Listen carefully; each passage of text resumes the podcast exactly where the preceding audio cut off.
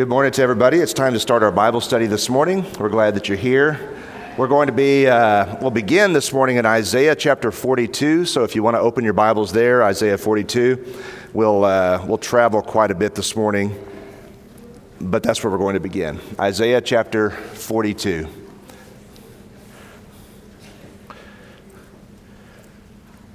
Glad to see everyone. Um, hope you've had a great week. Let's uh, begin this morning with the word of prayer. Would you bow with me? Heavenly Father, we come into your presence this morning. We give you thanks and praise for who you are, for what you've revealed to us about yourself and your word. And Father, we pray that you'll help us to know you better. We're thankful for your servant Jesus that you sent to this world that we could have forgiveness of our sins, that we could have life with you. We pray as we study about him this morning that you'll help us to appreciate him more Help us, Father, to follow him and emulate him in all of our ways. We're thankful for the church that meets here in Katy. We ask that you bless us and strengthen us and help us to be true to the faith. Help us, Father, to stand for what's right. We pray, Father, that you be with the church around the world, and we ask that you help our brethren, wherever they are, to be a light to their communities and to bring many souls to you. We pray for our missionaries that we support in foreign lands. We ask that you bless their work and strengthen them. We pray, Father, for those among our number who are sick and those who are bereaved and those who are going through difficult circumstances. We ask that you help us to look to Christ and to follow his example in every situation we find ourselves. Father, we pray that you'll bless our study again and help us, Father, to think deeply about your word and what it reveals about Jesus, your servant. In Jesus' name we pray. Amen. Isaiah chapter 42. Last time, we're going to, uh, by the way, do one more survey type of lesson this morning. Last time we surveyed from Isaiah 40 through Isaiah 66 and kind of gave you a sense of what's in these chapters. It's the last 27 chapters of the book of Isaiah. And I mentioned last time that there are four what we call servant songs in these last chapters of Isaiah. And by servant songs, we just mean they are passages that deal with a servant of God, somebody who's come to serve. Um, and, and what does that have to do with? Uh, it's about the Messiah, it's about Jesus. And the four servant songs, very quickly, this is review um, Isaiah 42, verses 1 through 9. So if you're looking at Isaiah 42 in your Bible, you can look at Isaiah 42, verse 1, and the scripture begins Behold, my servant, whom I uphold, God says, my elect one, in whom my soul delights. I've put my spirit upon him. He will bring forth justice to the Gentiles. And, and, he goes on for nine verses talking about this servant that's going to come on the scene and he's going to bring justice and truth and the law to, to people. Uh, and he's going to be a light to the Gentiles, it says, toward the end of this passage. So that's the first of the servant songs in the book of Isaiah. Then there are three more. You find one in chapter 49, verses 1 through 13. You find one in chapter 50, verses 4 through 11. And then you find one, this is the most famous, Isaiah 52, 13 through 53, 12. And that's the one that almost everybody has heard or heard preached about how Jesus uh, came to bear our sorrows and our iniquities, and um, by his stripes we are healed, uh, like a sheep that was led to the slaughter, so he opened not his mouth. Um, those passages are there in that particular pa- in that particular text. So the fourth servant song is by far the most well known and the most frequently quoted in the New Testament, as we'll see in just a moment. Then I mentioned last time there is also some debate about whether there is a fifth servant song, and it really doesn't matter whether you think there are four or five, but this one definitely is about Jesus. Isaiah 61, verses 1 through 3. Uh, the Spirit of the Lord is upon me. He has anointed me to preach the gospel, uh, to, uh, to heal the brokenhearted, and to deliver the captives, and to cause the blind to see. Um, that's Isaiah 61, verses 1 through 3. So these servant songs are interesting in and of themselves. And, and what I'm going to do with our study this morning is this I believe that Jesus, I believe that he had to learn and read from Scripture about what the Messiah was supposed to be. and, and Jesus, by reading these servant songs, he understood the blueprint, the pattern for his ministry. He understood what he was supposed to accomplish.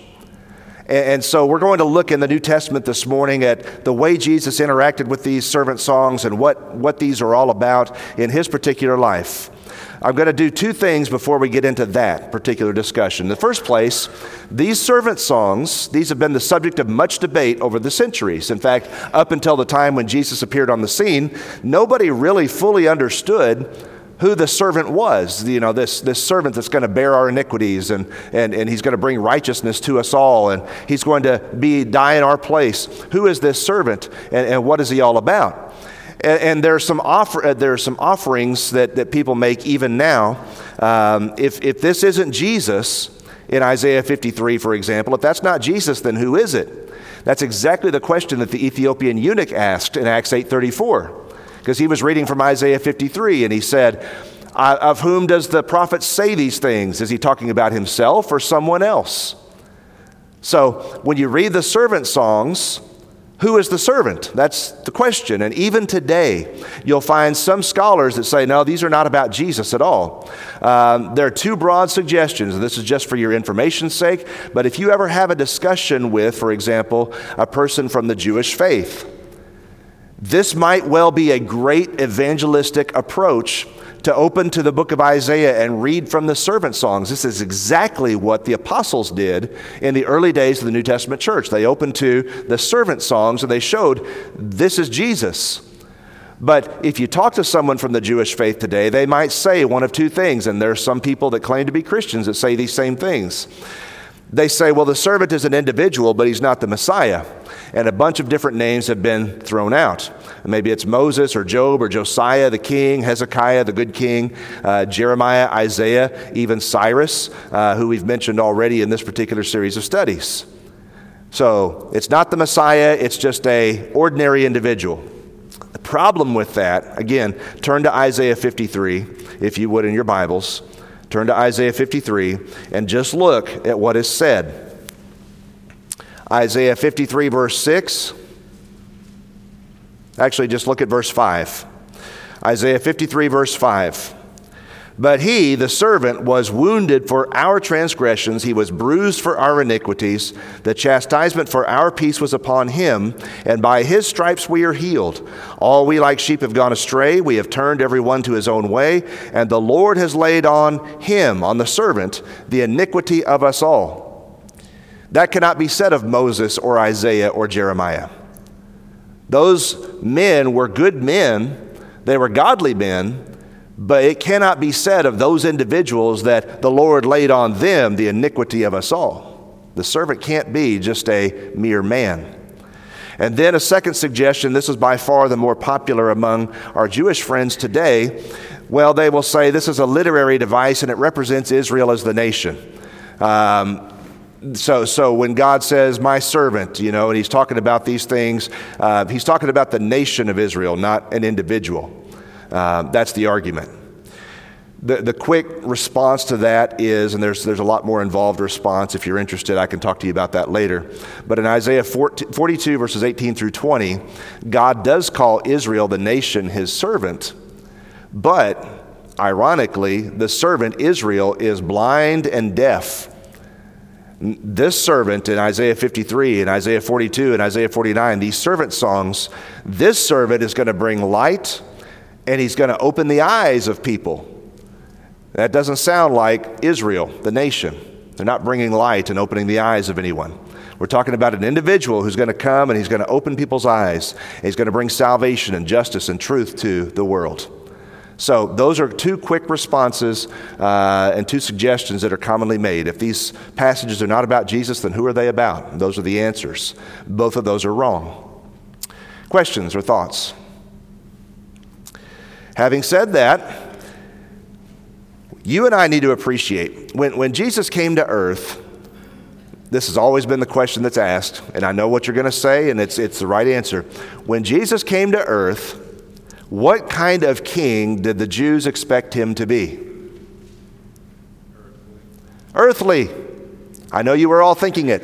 When Jesus came to earth, people expected him to be an earthly king. That's exactly right. They expected that Jesus was going to rule on the throne in Jerusalem and he was going to restore Israel to its glory and its power.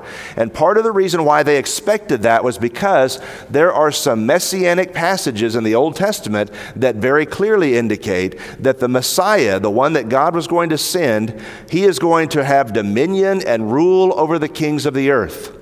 And there are some passages on the screen Daniel 7, verses 13 and 14, and Psalm 2, other passages like that that talk about this Messiah that rules over the kings of the earth. He, he has dominion, he exercises authority. And when people thought about the Messiah, man, that sounds great. We're going to have a Messiah. We're going to have a ruler who has authority, and he's going to be powerful, and he's going to be wise, and he's never going to make a poor decision. We're looking for that kind of Messiah. And in John chapter 6, verse 15, they tried to make Jesus into that kind of Messiah. In John 6, verse 15, the Bible says that they tried to take Jesus and make him king by force. They, they understood that Jesus had power, he could feed the multitudes, and they wanted him to be their earthly king. But there are other prophecies of the Messiah in the, New Te- in the Old Testament. And these other prophecies are what we're talking about this morning, these servant songs. Isaiah is not the only one who talks about this servant, but he is the one who does it in the most detail.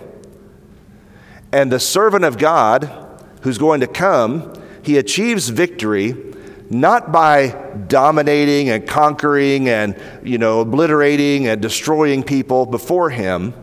The way this servant achieves victory is by always obeying God's voice. He always does what God tells him to.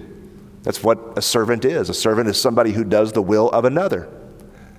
And not only does he always obey God's voice, but in doing the right thing and obeying God's voice, it ultimately leads to his suffering and his death. Like a sheep before its shearers is silent, so he opens not his mouth. He commits himself and surrenders himself to the voice and the will of God. That side of the Messiah was not on the Jewish radar, at least not very much, in the days of Jesus. And so when Jesus told his apostles, for example, that the Son of Man has got to go to Jerusalem and be killed and, and, and then raised again on the third day, the apostles said, we don't understand what you're talking about, Jesus, because all they could see was the first set of prophecies. The Messiah is going to be a great king. He's going to rule. He's going to, he's going to have dominion. But they didn't think about the other messianic prophecies. And when you look at Jesus, both of these are blended beautifully in who he is. He does have dominion over the kings of the earth, but he is also the suffering servant who dies for the sins of others. This is what Peter talks about in 1 Peter chapter 1 verse 11, and I'm fixing to give you a lot of scripture in just a minute. So, in 1 Peter chapter 1 verse 11, Peter says that the prophets in the Old Testament like Isaiah, they were inquiring what person or time the spirit of Christ in them was indicating when he predicted the sufferings of Christ and the subsequent glories. Said another way, the Jewish people, they, they were all about the glories of the Messiah. They were all about his power and his rule and his dominion, but they really didn't understand or want to think about the sufferings of the Messiah. And the servant songs, brothers and sisters and friends, are about the sufferings. They're about the challenges and the difficulties of this Messiah that God is going to send into the world. Questions or thoughts so far? Yes, sir.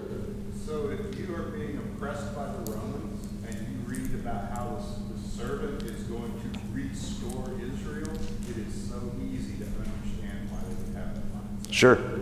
Randy says that if you're being oppressed by the Romans and, and, and, things are not the way you read the Old Testament says that they're supposed to be, then yes, uh, you understand there's a, there's a very pragmatic reason for why they wanted the Messiah to be the, the ruler over the kings of the earth. Absolutely. I mean, it makes perfect sense from their perspective. But again, this is a human thing. You have to look at everything the Bible says about a given subject or topic everything the Bible says and accept all that it teaches. And they just weren't thinking about the suffering side. And again, until they saw Jesus on the cross and until they saw the risen Christ, um, the apostles themselves never fully understood victory through death, victory through suffering, victory through this vicarious death on our behalf. Even they didn't understand that, even though the Old Testament talked about it. All right, so two major things to think about this morning. I believe that the servant songs were instructive to Jesus. You know, oftentimes you'd see Jesus withdraw from the crowds and spend time in prayer. And you have to think that much of what Jesus did while he was apart from the crowds, while he was alone with his Father, was to read and to meditate upon these Old Testament prophecies concerning himself. He had to understand everything that the Old Testament said about his mission. He had to then obey and accomplish everything the Old Testament said about his mission. You can't just pick and choose. It's not a cafeteria. You don't get to just pick a little of this and a little of that and say, you know, that, that prophecy is not so important. His mission was to fulfill everything that the Old Testament wrote about him. And so, in these servant songs in Isaiah, Jesus found a blueprint for his mission. Let me give you some scriptures. And my, my suggestion to you in the next few minutes is just write down the references if you're taking notes. Don't try to write the words, just write the references. And you can go back and you can look at these in, uh, in your own time. I've put this on the screen so that we don't, um, we don't have to spend a great deal of time turning back and forth in our Bibles. But in these passages, Jesus found a blueprint for his mission. For example, in Philippians 2, verses 6 through 8, the Apostle Paul writes about Jesus that though he was in the form of God, he did not count equality with God a thing to be grasped, but he emptied himself. And then he says this by taking the form of a servant. Question Where did Paul get that word servant? Why is that such a lofty, exalted concept in the New Testament? The answer is because Isaiah prophesied about one who would come and would faithfully serve God. He was going to come and obey God's will. And notice that's the emphasis that follows. Being born in the likeness of men, being found in human form, he humbled himself by becoming obedient. And how far did he obey? He obeyed and he obeyed and he obeyed until he died, until they killed him, even the death of a cross. Where did Jesus decide? Where did he come to a realization and a knowledge that this was his mission to listen to Scripture, to obey God's voice until he died? He found it in large part in the servant songs of Isaiah. We sing today, Make me a servant, Lord, make me like you. Where does that concept of a servant come from? In large part, it comes from the servant songs in Isaiah. Another passage, in Mark 10 45, Jesus says about himself, even the Son of Man did not come to be served, but to serve. And then he goes on to explain what kind of service he's going to render. It's not just waiting tables and it's not just feeding the hungry. He is going to give his life as a ransom for many. And I would argue that Jesus had in his mind, as he was saying these things, the suffering servant of Isaiah 53, because listen to the language. The suffering servant bore the sin of many and makes intercession for the transgressors. He's a servant. That's what I've come to do, Jesus says. So Jesus didn't pull this idea of being a servant to all just out of thin air. It's right there in the Old Testament. It wasn't what the Jews expected him to be, it wasn't what the world thought the Savior should be, but it's exactly what God prophesied the Messiah would be. He's a suffering servant. Not only that, in Mark 14, 24, at the Last Supper, Jesus says, as he takes the cup and passes it around, This is my blood of the new covenant, which is poured out for many. And again, the language, by his knowledge, Isaiah 53, one of those servant songs, shall the righteous one, my servant, make many to be accounted righteous, and he shall bear their iniquities. I want many to be saved. He wants everyone to be saved, but he knows not all will. But this is my blood, and I know many will be saved because of what I'm doing. I'm a servant. Again, as you look at Old and New Testament connections, in Luke 22 37, Jesus tells his apostles in the Garden of Gethsemane to put away their swords. And he says, For I tell you that this scripture must be fulfilled in me. And what scripture is Jesus thinking about? He was numbered with the transgressors, for what is written about me has its fulfillment. Isaiah 53 12. People that say that Jesus is not the suffering servant of Isaiah, they've completely misread Jesus. He himself claimed to be the fulfillment of these prophecies. What we're going to do over the next several weeks is we're going to look at these servant passages, these servant songs in, in some detail in Isaiah because they show us the mission and the ministry of Jesus and what he came to accomplish. But I want you to understand this morning, Jesus read these same scriptures. He read these same passages, and he got his mission. He understood what he was supposed to do because of what the Old Testament told him the Messiah was supposed to be. He was just fulfilling scripture, he was just doing what the Bible commanded him to do. He was obedient to the point of death. Questions so far, comments? Still have more to go. Yes, sir, Woodrow.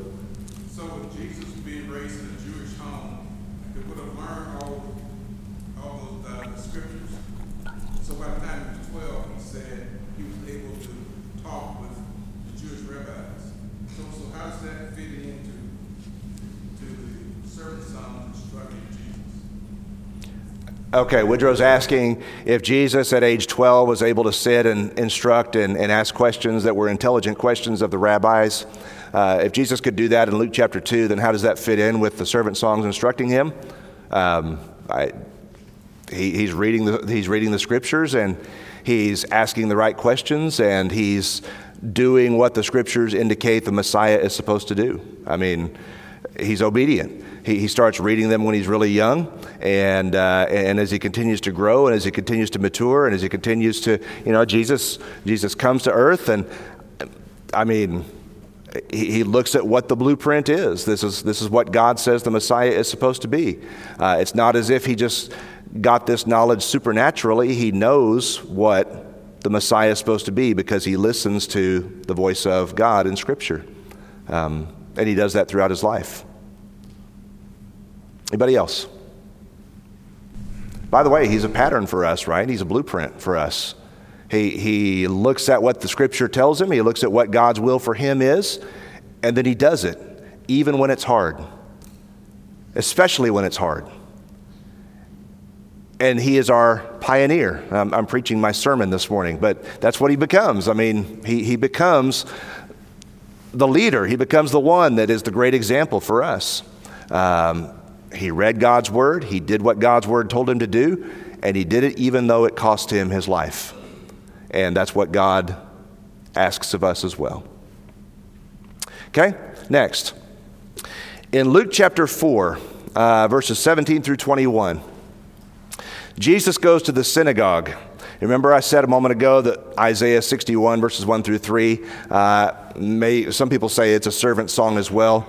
Um, this is exactly what he reads in the synagogue in Luke chapter 4. So he goes to the synagogue, and in verse 17 it says, The scroll of the prophet Isaiah was given to him. He unrolled the scroll, found the place where it was written, The Spirit of the Lord is upon me. Now he's reading from Isaiah 61. The Spirit of the Lord is upon me because he has anointed me to proclaim good news to the poor. He has sent me to proclaim liberty to the captives and recovering of sight to the blind, to set at liberty those who are oppressed, and to proclaim the year of the Lord's favor. So he reads Isaiah 61, verses 1 through 3. He rolls up the scroll. Excuse me. He gives it back to the attendant and then he sits down. And everybody's wondering, why did he read that passage? And he looks at the crowd and he says, This day, today, this scripture has been fulfilled in your hearing. I say, Jesus understood that his mission was not just the glory that you read about in Psalm 2, but it's also the suffering and the deliverance that you read about in the servant songs of Isaiah. And he was dedicated and devoted, like a laser beam, focused on accomplishing everything that the Messiah was supposed to do. He would not be swayed by the crowds that wanted him to leave the suffering behind and just be their king. Incidentally, when Satan tempted Jesus in Matthew 4, all of those temptations had to do with the earthly, worldly concept of the Messiah.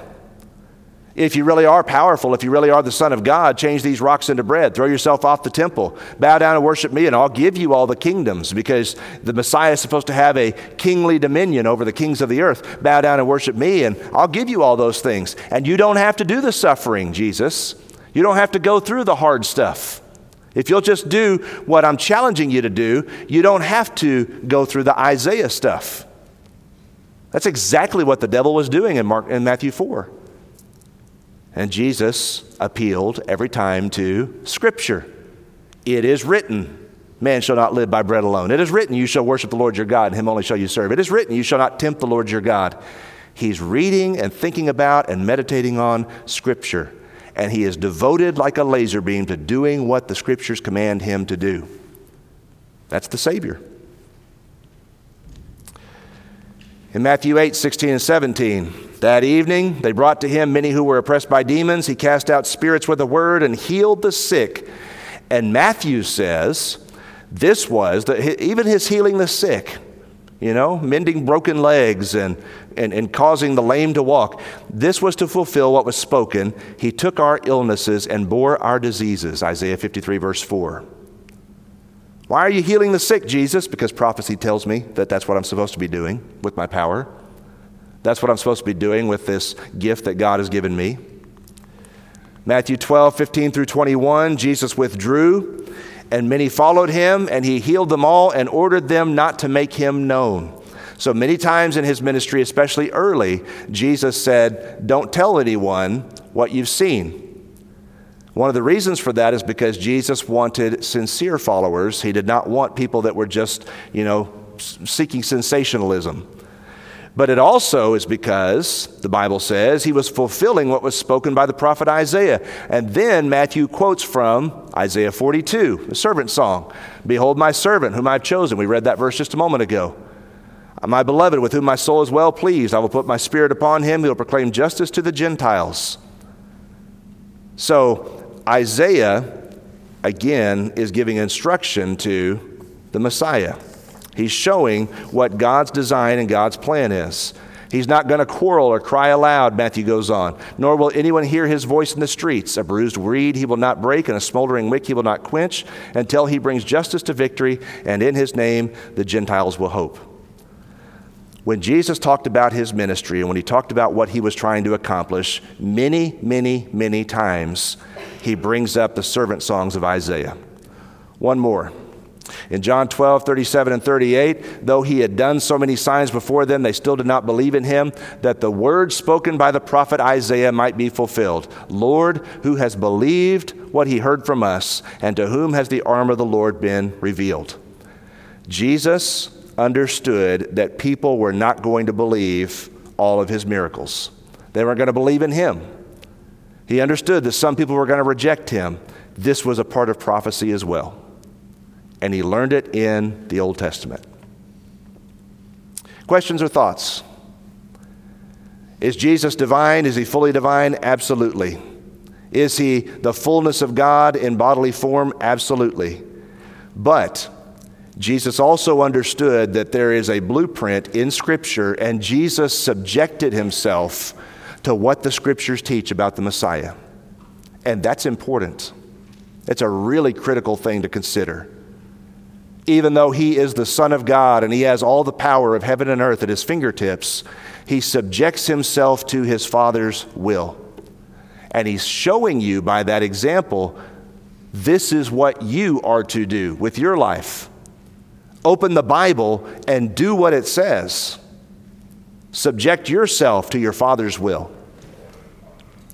Next, not only were the servant songs instructive to Jesus, he found his blueprint for ministry, much of it, in the servant songs. And again, there are other Old Testament passages that Jesus referred to as well. But these servant songs were also utilized in early gospel preaching. If you've got your Bibles, open to Acts chapter 3. Acts chapter 3. So, right after the resurrection of Jesus and right after the establishment of the church on the day of Pentecost in Acts chapter 2, you start to see some sermons being preached, and it's really fascinating to look at how the apostles referred to Jesus. What are you going to call this guy? This person that rose from the dead on the third day after having been crucified? How are you going to designate him? Peter and John, they referred to Jesus repeatedly as servant. Was that by accident? No, it's not by accident. They are appealing to the servant songs in Isaiah. And in Acts chapter 3, notice in verse 13, as Peter is preaching, the God of Abraham, Isaac, and Jacob, the God of our fathers, glorified his servant Jesus, whom you delivered up and denied in the presence of Pilate when he was determined to let him go. But you denied the Holy One and just, and asked for a murderer to be granted to you, and killed the Prince of Life, whom God raised from the dead, of which we are witnesses. Those three verses are a commentary on Isaiah 53. Because in Isaiah 53, the servant suffers and is die and dies, and then he brings many sons to glory. Then he rises and brings righteousness to many. So Peter preaches that Jesus is the servant. Not only that, in Acts 3:26, he uses the same term. God having raised up his servant Jesus. Why didn't he say the Messiah Jesus? Why didn't he say God having raised up Christ? Because Peter's point in this sermon is that Jesus is the fulfillment of those Old Testament servant prophecies. He fulfills those things. And yet, there's more. In Acts chapter 4, when they stand before the Sanhedrin, they are, they are beaten and released, and the Bible says, excuse me, threatened and released, and the Bible says in Acts 4.27, when they go and they offer prayer before God, in Acts 4:27 it says, "For truly against your holy servant Jesus, whom you anointed, both Herod and Pilate with the Gentiles and the people of Israel were gathered together." And again in the same prayer, Acts 4:30, "The signs and the wonders that are performed through the name of your holy servant Jesus." Why are they using that language? They're using the word servant because they're thinking about how Jesus subjected himself completely to the Word of God. He did what God commanded him to do, and now they are the people of Christ. They are the church. They are those who belong to him. And they're saying in their prayer, God, give us boldness so that we can do what he did. Because your holy servant Jesus, he came to earth and everybody opposed him and they killed him. And God, help us to be bold like he was to do the things that he did. We want to be servants too.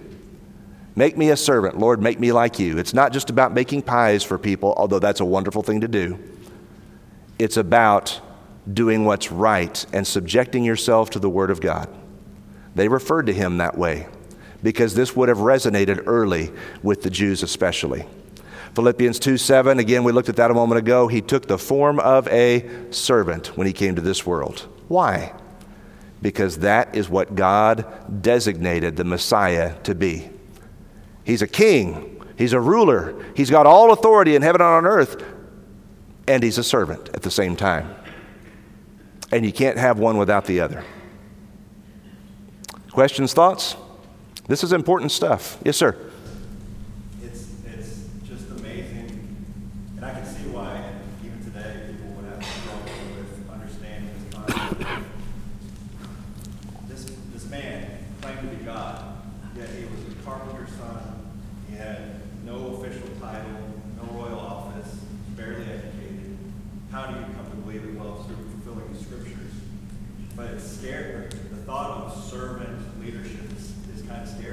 Yeah. Because we're, we're conditioned as human beings in this world to be like number one, to get the corner office, to, you know, to be on top.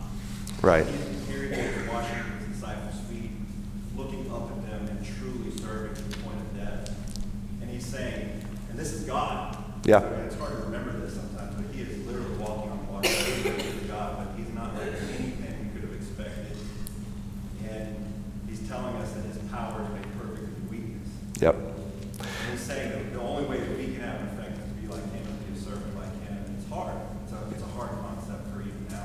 Yeah. It's completely backwards. If you can't hear what Justin's saying, uh, everything that Jesus does is completely backwards of the world's model for greatness. The world's model for greatness is to climb higher and accomplish more, and doesn't matter who you step on on the way up. And God's model for greatness is to humble yourself, to be submissive to God's will, to love God with all your heart, soul, mind, and strength, and to love your neighbor as yourself. That's God's model for greatness to humble yourself, to be a servant, even when it costs you personally and especially when it costs you personally. Um, you still do the will of your Father. That's, that's what Jesus models. Okay? Acts 8 30 through 35, a famous passage. Philip ran to the eunuch and heard him reading from, of all things, Isaiah the prophet. And Philip asked, Do you understand what you are reading? And guess what? Before Jesus, nobody really understood Isaiah 53. And the eunuch says, How can I unless someone guides me? Acts 8:31. And he invited Philip to come up and sit with him in the chariot. Now the passage of scripture that he was reading was this. Like a sheep led, he was led to the slaughter, and like a lamb before its shearer is silent, so he opens not his mouth. In his humiliation, justice was denied him. Who can describe his generation? For his life is taken away from the earth.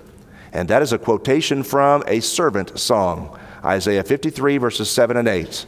Providential, that at the very moment that Philip runs up, that the eunuch is reading from that particular text.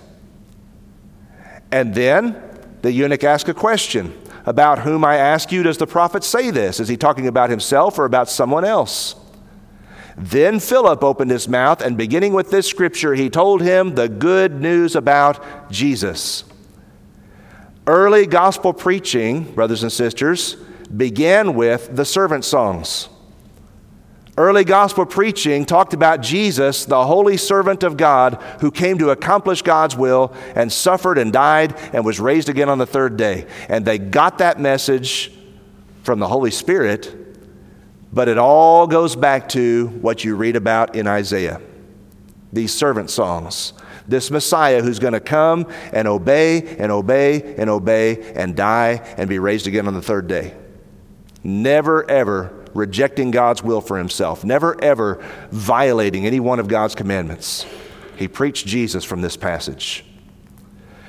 Acts 13 45 through 47, Paul goes and preaches about the great uh, scheme of redemption in God's plan. And the Jews kind of scoff at this. They, they hear Paul preach and, eh, we, we're not sure. We, we, don't, we don't think that Jesus really is the Messiah. And so here's what Paul does the Jews saw the crowds, they were filled with jealousy and began to contradict what was spoken by Paul, reviling him. And Paul and Barnabas spoke out boldly and said, It was necessary, they're talking to the Jews, that the word of God be spoken first to you, Jews. But since you thrust it aside and judge yourselves unworthy of eternal life, behold, we are turning to the Gentiles. And here's our justification. Here's why we're turning to the Gentiles. For so the Lord has commanded us, saying, I have made you, you who? I have made the servant, I have made you, Jesus, a light for the Gentiles, that you, Jesus, may bring salvation to the ends of the earth. That's Isaiah 42, verses 1 through 4. So God said that Jesus, the Messiah, the servant, was not going to be just for the Jews, but he's going to be a light for the Gentiles as well. And what Paul understood about his ministry was that his purpose was not just to preach to Jews, his purpose was to continue the Messiah's ministry in being a light to the Gentiles as well. And he used Old Testament scriptures to justify, I'm going to the Gentiles. It's not just about what happened with Peter in Acts chapter 10 and 11. It's not just about God showing Peter a vision saying, Arise, Peter, kill and eat. This stuff was in the Old Testament long before Peter ever came to earth. The servant songs were being utilized in early gospel preaching.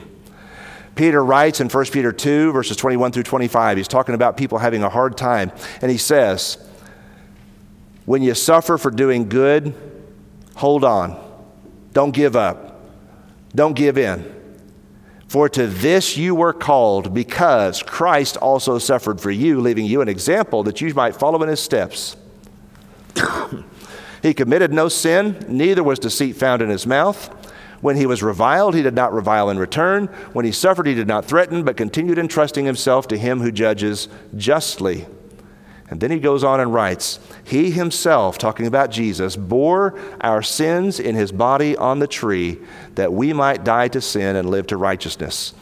Isaiah 53, again, servant song. What did Jesus do? He bore our sins in his body on the tree. For you were straying like sheep, but now have returned to the shepherd and overseer of your souls. By his wounds you have been healed. So Peter's got that servant song in Isaiah 53 in his mind, and he's saying, Jesus is the model. Jesus is the example. Jesus is the ultimate servant. And your job, your role as a Christian is to follow him, to do what he did. Your job is to follow his example, to follow in his steps. They used these songs, these servant songs, in early gospel preaching. They encouraged each other with these songs, with these ideas. Jesus came to suffer and to die for us.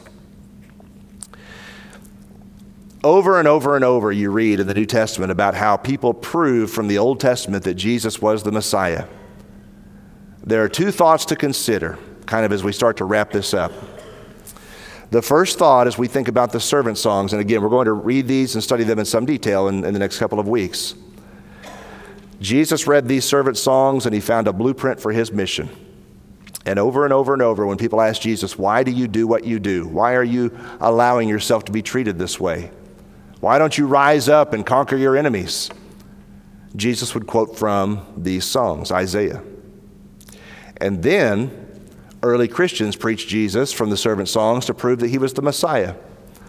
I would imagine that that's exactly what Apollos was doing. In Acts 18:28 it says, Apollos was a man who was mighty and eloquent in the scriptures, and it says that Apollos powerfully refuted the Jews in public, showing by the scriptures that the Christ was Jesus. Isaiah was an apologetic, it was a defense of Christianity early in the history of the church and it can be again today if we'll study and apply and appreciate what Isaiah says about the mission and the role of the Messiah. But the way that they talked to their Jewish brethren, and the way that they tried to convince them that Jesus really is the Son of God, that He really is the Messiah, was very often by going to passages like Isaiah 42 and 49 and 50, and Isaiah 53 and Isaiah 61, and saying, Look, all of these things are fulfilled in Jesus. Look at what He did. And then the fact that he rose from the dead means that he is now King of kings and Lord of lords, and he rules over the kingdoms of the world, and all things have been put under his feet.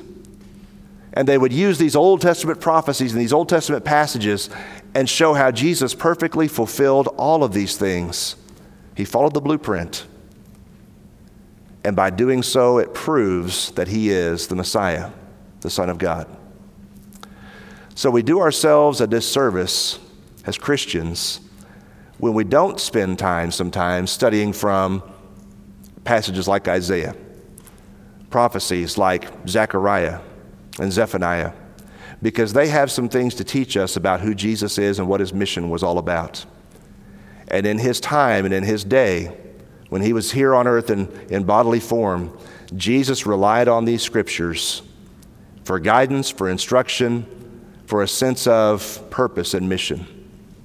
And He wants you and me to rely on the scriptures for the same thing. We're not the Messiah, but we're to follow in His footsteps. Thoughts or questions? Anything I need to clarify? Yes, sir.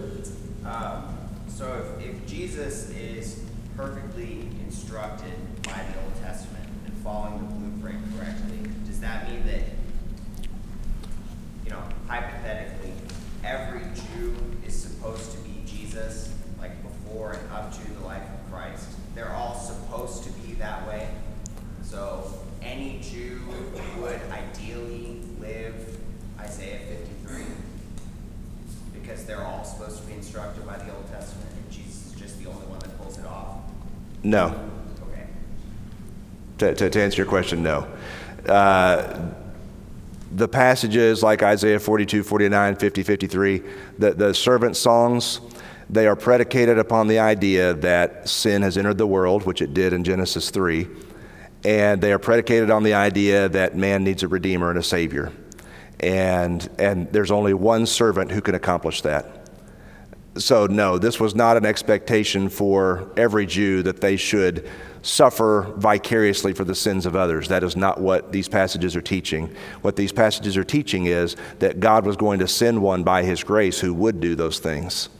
But when the Jews read these passages, they understood the law and they understood the obligations of the law. They understood that they were guilty and they needed to offer the sacrifices of Leviticus, for example.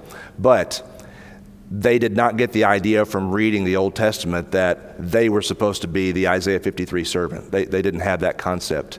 Um, they understood this was someone who was going to come and he was going to, he, our sins were going to be upon him. Uh, just as our sins were put upon the scapegoat in, uh, in the offering of that sacrifice in the Old Testament system. Yep. Good question. Anybody else? Thanks very much for your attention. If you want to read and study this week, Isaiah 42, we're going to spend time next week just talking about that particular passage next time, Isaiah 42. What kind of Messiah was God going to send? Isaiah 42. Thanks very much.